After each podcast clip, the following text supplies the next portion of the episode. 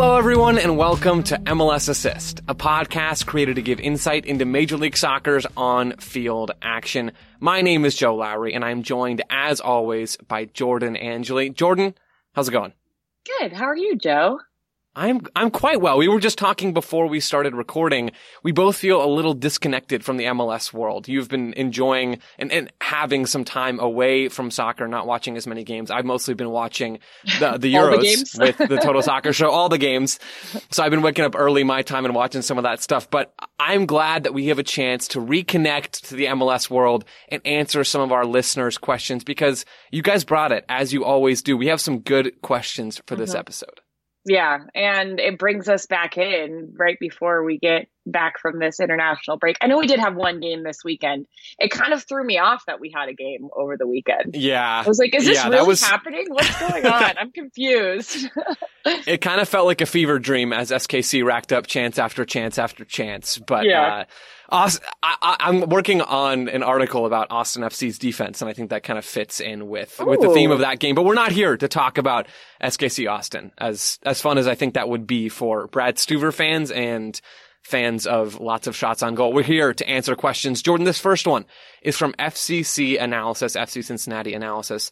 Thinking of Nuhu's success so far this year, are there any MLS fullbacks who you think could benefit from playing as the right or left center back in a back three? I love this question, Jordan. I think this is so fun. Yeah, it's a really fun question because I think both of us were a little taken aback at first when we did hear that this is how Nuhu was playing. And, and so I think it made it fun to think about who else could fit in that role. So let's go back and forth a little bit, Joe. Why don't you start with somebody that you think would fit this? Yeah, so the first player I have, and actually I want to preface all this with saying this has kind of been a little bit of a trend since the last few seasons in Major League Soccer. Not with fullbacks going to full-time center back roles, but at least to a center back in possession, right? We've talked about it with Orlando City. They do it with John Moutinho. They did it with Kyle Smith. Kamal Miller has gone from left back to center back now with Montreal playing on the left side of their back three. There are a few other players in MLS who've done that. But my first guy is Nashville's Alistair Johnston. He's played right center back for Canada multiple times, and he plays right back for Nashville SC. So this is kind of cheating, but I do think he's capable of playing that role. He can hit an early cross, which is a nice asset for a center back. We're seeing that. I've seen that in the Euros a couple of times already over the last few days. He has a lot of experience playing in a more defensive role just because of how Nashville approach games. He's not lightning fast, but he's fast enough that I'm not really concerned about him getting burned. I think he could do that right center back job in a back three pretty well. Yeah. I went with, I think that's a good shout. And I went with, what I've found intriguing is Portland bringing in two new outside backs, right? Van Rankin and Bravo both coming in. And I thought just what we've seen of them so far is their potential to get forward, but also, there's been moments personally where I feel like they haven't been the best defender. And I wouldn't say that Nuhu is the best defender, right? But when you're in that back three, you have a little bit more support from players that are next to you when it transitions to a back five. So I thought either one of those players, like if Portland wants to show a different look, can Van Rankin fall into one of those outside of the center back positions or Bravo as well? Because, the benefit of that, too, is when you're dribbling forward, and we've talked about this with Nuhu, right? They're dribbling forward, and they have more options because they're more centralized in that dribble forward. And especially Bravo, I think he's really good. He's really good on the dribble forward, but sometimes there's a lack of options for him to connect with, so that just might provide more options for him. Well, and I like that a lot because what I've seen from Portland this year is them pinching those fullbacks in at times. Maybe not always deliberately, but giving those players freedom to make runs inside into that half space or even into the middle of the field. And that's one thing I was looking at when trying to answer this question is, are there fullbacks that spend a weird amount of time centrally? And we've seen it with George Bello in Atlanta. We've seen it at times with other players this year. But the next guy I have, Bello's too much of a winger to me to be a center back. But Ryan Hollingshead is the next guy that I have on this list. Yes. He plays everywhere, right? He plays everywhere. I'm certain he's played center back before at some point in a back three. There's just no way he hasn't. He's oftentimes finding these spots inside. And he plays left back even though he's right-footed. So he rarely is hugging that. Well, sometimes he will, but he's not always staying super wide and overlapping and putting in crosses with that left foot. That's not really his game. I think he would work very well tucked in a little bit as a left center back or a right center back in a back three. He can pass. He can drive forward. He's comfortable in those different spaces. And that's why I think he'd make a good outside center back. Wait, do you... I love that because I think that, and I'm saying wait because I feel like he's the best when he is going forward. Like when he's making those crazy dribble runs centrally, he can do some really good things for Dallas. So I think that might be the best shout out of all of these, that it could be the easiest transition into that spot. Plus, as you mentioned, he plays everywhere. So it's not as if that he doesn't understand positional play. I think he's one of those players that when Lucci is telling him or telling any player on the field, like, this is your responsibilities, he is soaking all of that up because he knows, hey, potentially I could be that player playing that position next game. Yeah, he's so fluid with how he moves. And it seems to me when you watch him that he has this really solid understanding of where to be and how to play with the guys around him. So I think he could work in that spot. Jordan, do you have anybody else that you want to deposit into this conversation? Well, you mentioned Austin earlier. We were talking about them. Is it too much to think that this could be a Nick Lima spot? I mean, we want him to play inside, it's right? Perfect. He's just so – he's good on the ball. And when he's played as that inverted outside back, he's done so many good things as almost an additional center midfielder. And so I think that this puts him in a position where – you know, and there could be some fluidity on that side where if he does dribble up and become a center midfielder, then the responsibility of the wing back, maybe he fills in and becomes more of a four back, right? And I think that's what we're seeing more and more in football and soccer these days, Joe. I don't know if you agree with this, but there's a fluidity in the formation changing, and it looks like so many different things throughout a game. And I think that if Austin wants to utilize him, or if that is something that Lima could do, maybe they do start with a three back, but if he goes forward, it can transition into a little bit more of a four back with the wing back tracking back a little bit more for him. So I don't know. I think that would be a really fun one. I also had Nick Lima down just in my short honorable mentions list because, he's done that center mid thing before shifting inside like you're talking about. I don't think it's that much of a stretch. He's not very tall, but he's built like a rectangle. And I think he could thrive as that right center back, making some of those runs, passing a little bit between the lines. I like that one a lot. When you say tall, you mean just like to win aerial duels? Yeah. So, I personally feel like sometimes that's overrated. Well. I was thinking about that too because I do think it's a good quality to have. But I think that there is something to say about just knowing who is surrounding you. So if the player next to him is a little bit better, maybe that player always goes and challenges for those balls, exactly. And Lima is the cover player, right? So I think there's ways to potentially work around that, or you don't always have to win the ball in aerial duels, but you just have to make sure the player next to you doesn't win it. So is there some strategery in that and figuring out how to do that? Hey. I love that, Jordan. I love that. That's just such an awesome question. I think it is really indicative of a trend we're seeing inside Major League Soccer and around the world. I love that one. So thank you for sending that in to us, FCC Analysis. This next one, Jordan, is from Tim Katz. He said, I would love to hear you guys' thoughts on how the Red Bulls are progressing and executing Struber's system and where you see them heading for the rest of the season. Does the progress or lack thereof shown over the first 7 games suggest expectations were too low, too high, or just right? Jordan, this is a lot to tackle, and we'll break it down into some different parts as we go along here. Yeah. Can I first apologize to New York Red Bulls fans for my very specific prediction at the beginning of the year about Aaron Long, because I just feel like I wasn't hoping that this was why he was out. Right. So we hope Aaron Long is recovering well. And it's just a bummer to see him go out with that, because I know I got some heat for that one. You did get a little heat. You did get a little heat.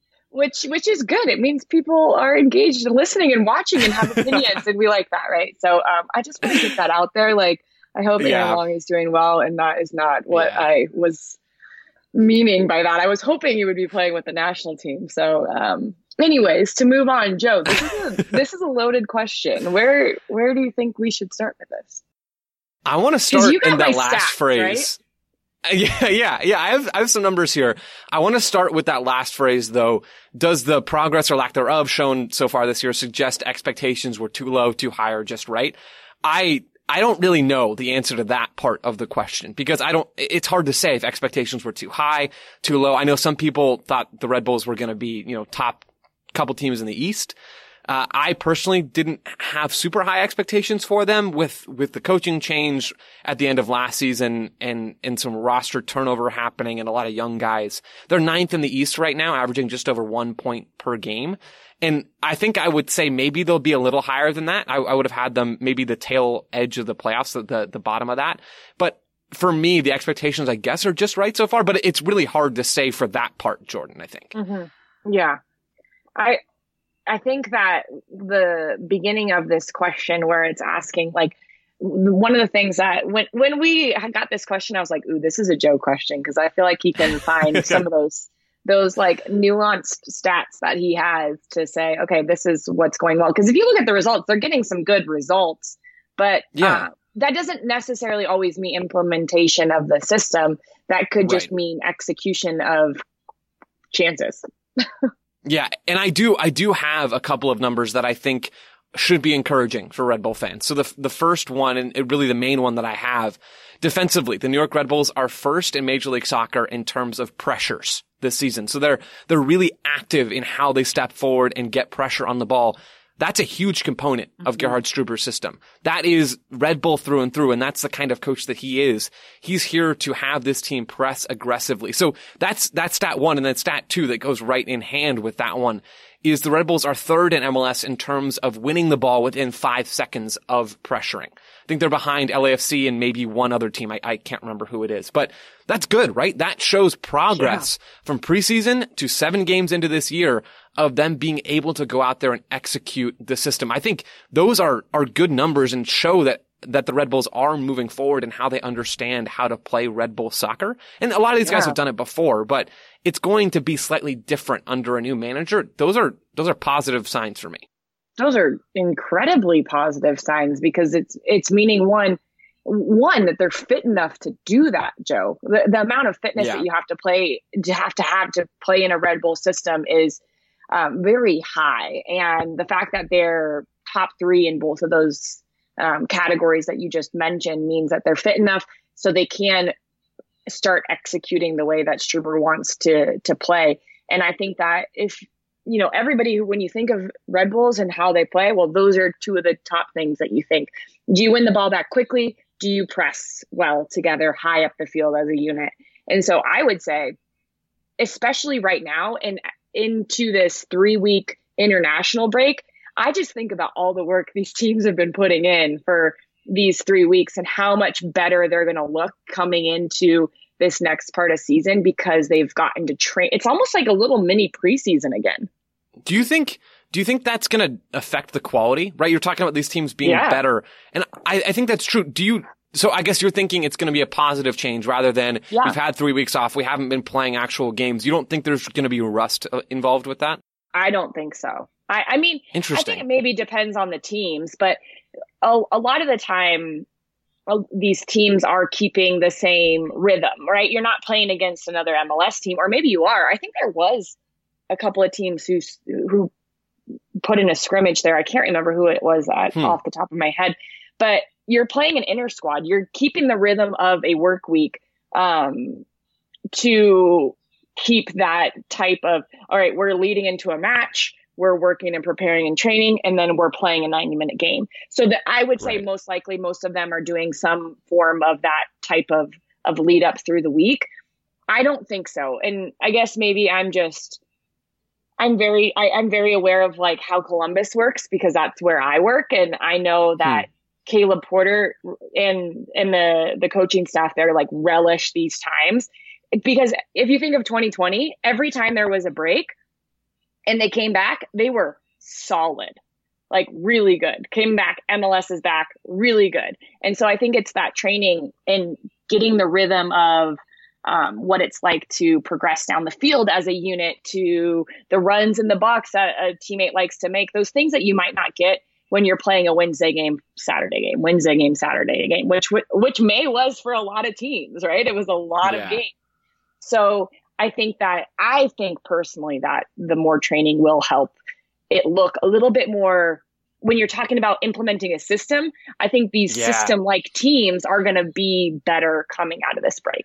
No, I think that's a really good point, and I'm hopeful that we'll see that. I think with the Red Bulls, they could look even more comfortable in that 4-4-2 diamond that they've used in almost every game this season. They've used a couple other positional alignments. They used a back three against the Galaxy and kind of a weird front three in their last game, I believe, against Toronto. But I think the passing combinations that we're starting to see between Frankie Amaya and Caden Clark, with weirdly Amaya playing more as the 10 and Clark playing more as that left-sided 8, that's been a little strange to me. It flipped in the last game before this break. So I'm curious to just keep an eye on that. It seems like Clark is a better fit for that 10, in at least how I view him.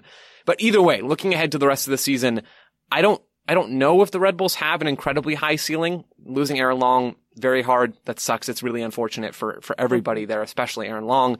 I don't know if they have a reliable goal scorer, and that has me a little concerned about this team. You think about the best Red Bull teams, and they had Bradley Wright Phillips, right? So at least the best Red Bull teams in recent history. But I do like what Struber has done so far. I like the way that they have adapted to his way of playing.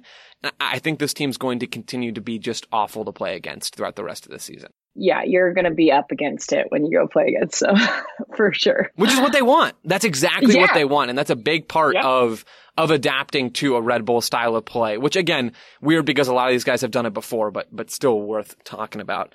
Yep. Jordan, question 3 that we have on this episode. This is from the_MLS, not associated with the official league account. Which MLS stars should we watch out for at the Euros, Copa America, and the Gold Cup? This is a very on-brand question for me right now, as I'm fully immersed in the European soccer world. Jordan, I want to start with you, though. Do you have any players that you're specifically looking forward to watching at some of these tournaments, or interested in telling other people to go out and pay attention to?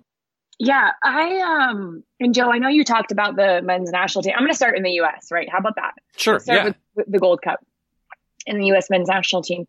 Not convinced about the center back situation with the United States right now. So the player that I think people should watch for, and we've seen him play at the national team level, is Walker Zimmerman. Can he come in and be, he is the guy in Nashville. He has been the guy in MLS as far as center backs go.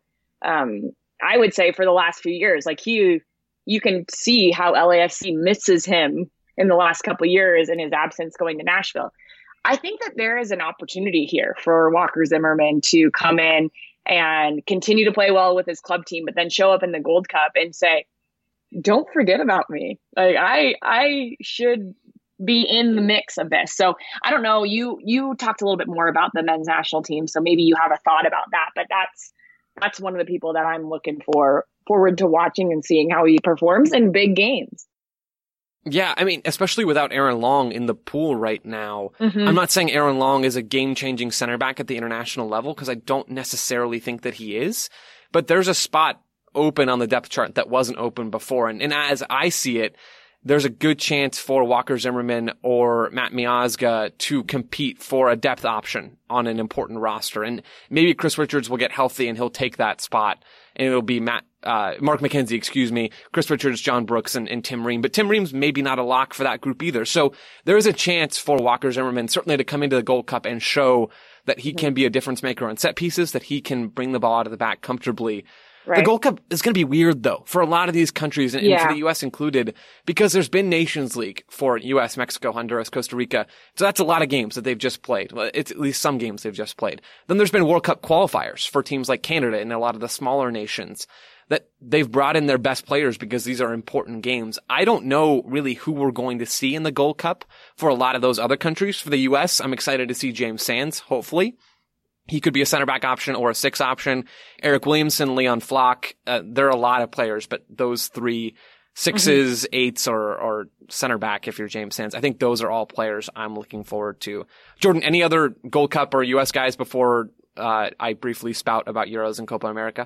Well, that's a really good point, because we don't know who's going to go in, but I love watching Marc-Anthony Kaye, and I think Canada, I think he's one of the players that if you look at this Canada roster, they should be really fun to watch, right? They have so many players that play in MLS, that have played in MLS and now play in various leagues across the world.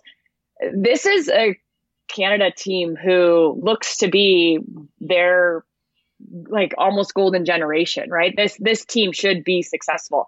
And I think Marc-Anthony Kaye and what he can put into the midfield alongside, Osorio next to him or in front of him, there could be some really fun combinations and some really important defensive tactics that he's going to have to implement in order for Canada to do well. So I think Marc-Anthony Kaye is a player to watch. Yeah, I'm totally with you. Any game that has Marc-Anthony Kaye in it, I'm likely to watch because he's just so much fun. For the Euros for me, and this tournament's already underway, there are 6 MLS guys there. A lot of them aren't really going to play, but the one that has already played and I think will continue to be a starter for his team is Robin Lod with Finland. They had that really unfortunate and awful game against Denmark, and it's hard to draw too much away from that as Christian Eriksen collapsed on the field and now is stable, which is just an incredible blessing. Yeah. But Finland in that game, they defended in a 5-3-2. Robin Lod plays as a right center mid or left center mid, which is different than the role he plays for Minnesota United. So it's fun to watch him in a little bit of a different spot and see some different qualities that he has. But there's not too much MLS-wise in the Euros this year, which is, it is what it is. Copa America, I just have a couple names before I flip it to you, Jordan. Pedro Gallese for Orlando City is the starting goalkeeper for Peru. He's been one of the best shot stoppers in all of Major League Soccer this year. He saved 3+ goals more than what would have been expected. So he's third in MLS this year in that metric. And I think that's incredible. And then Sebas Mendes for Ecuador. He started against Colombia yesterday in the Copa America. He's been so good for Orlando as well, hoovering up everything in midfield, passing the ball, really energetic. He's a guy that I absolutely love to watch. Did we talk about him last week? Talked about it a couple weeks ago. Yeah. The other player that I was watching in Copa America, I saw a little bit of the Venezuela game against Brazil. Was that right? Venezuela, Brazil? Yep. And our guy, Jose Martinez, the Wildcat in there, he was playing a little bit of a different position, as you mentioned, with Lud. I saw him playing more on the as a midfielder, but on the outside. I don't know if you caught any of that game, which is really interesting because I think you don't think of him as, you have to have a little bit more of a playmaking ability, I think, when you're playing in that spot, and a crossing ability. We don't see that from him in Philly as he's playing the 6 and he's holding it down and he's having tackles that make us go, oof. So how can they implement that? So I like watching him. I think he teeters on that edge of wild and crazy, but also very good at what he does. And that's an edge that's fun to watch. So I think Jose Martinez with Venezuela is a fun one to watch too. I love that. Yeah, Venezuela have a bunch of MLS guys, and they've had a couple of them, I believe Joseph Martinez included, that have been ruled out for this tournament because of COVID, and it's been a whole thing for Venezuela. But lots of MLS guys even still in that group. And then Gaston Jimenez with Paraguay as well. I'd forgotten about him, but he's a regular starter for them in midfield. I love watching him with the fire. Lots of rooting interest if you're wearing that Rob Lowe MLS hat. I know it's an NFL hat that he's wearing in that meme, but if you're wearing your MLS brand league apparel, there are lots of players for you to go watch around tournaments this summer. Jordan, we got a couple more quickly here. This one's from Jared. Who's the MLS player currently most similar to Tyler Adams? What do you think? Any Tyler Adams lights in MLS right now? Okay, so I was thinking about, what does Tyler Adams do that would be characteristics that you could transfer to somebody else, right? He covers ground. He is solid defensively. And I think really his ability to pick a pass going forward is one of the things that I think most about Tyler Adams, right? He has those line cutting passes that are important. So I picked 2 players. I don't know if you agree with this. I think Eryk Williamson could be a player that is a little bit has some Tyler Adams-esque movements and abilities.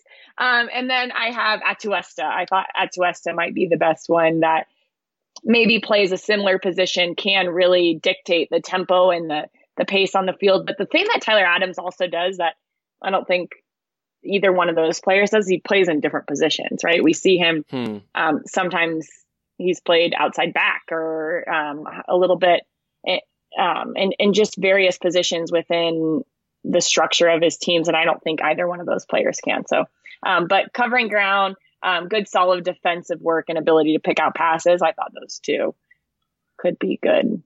Yeah, I think they both do share qualities with Adams, right? Eryk Williamson has he's mobile and he pops up in spots where you don't necessarily expect him to, right? And Atuesta is the tempo setter for LAFC, or he has been in the past.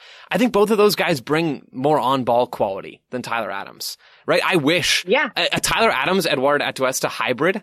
Good gracious. Immediately my favorite soccer player of all time. Right? If we can make that happen. And he toss in Eryk Williamson's slaloming, dribbling ability. Yeah. I think that would make the perfect central midfielder. I think for me, I look at guys that have maybe a little bit more defensive intensity and less offensive skill. Right? Okay. Ideally, in a perfect way, you have a blend of the two. But I even think about a guy like Leon Flach for the Union. I just mentioned him as a player I'm hoping to pay attention to in the Gold Cup for the United States. He plays a couple different positions, right? He plays 6, he plays 8, he can play left back.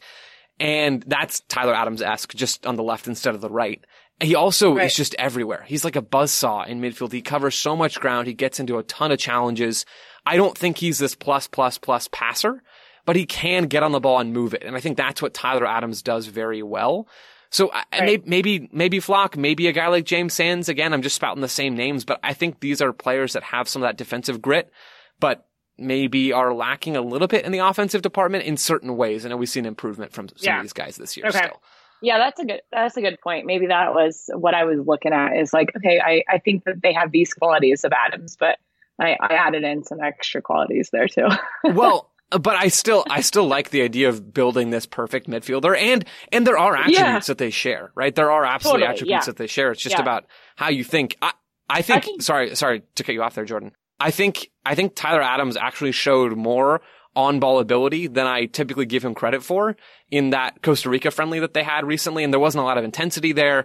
But I do think that maybe Adams is slowly developing into more of a metronome. Not going to break you apart with his passes, but I think he does share more qualities with Atuesta and Williamson than I have historically given him credit for. Mm-hmm. Yeah. Okay.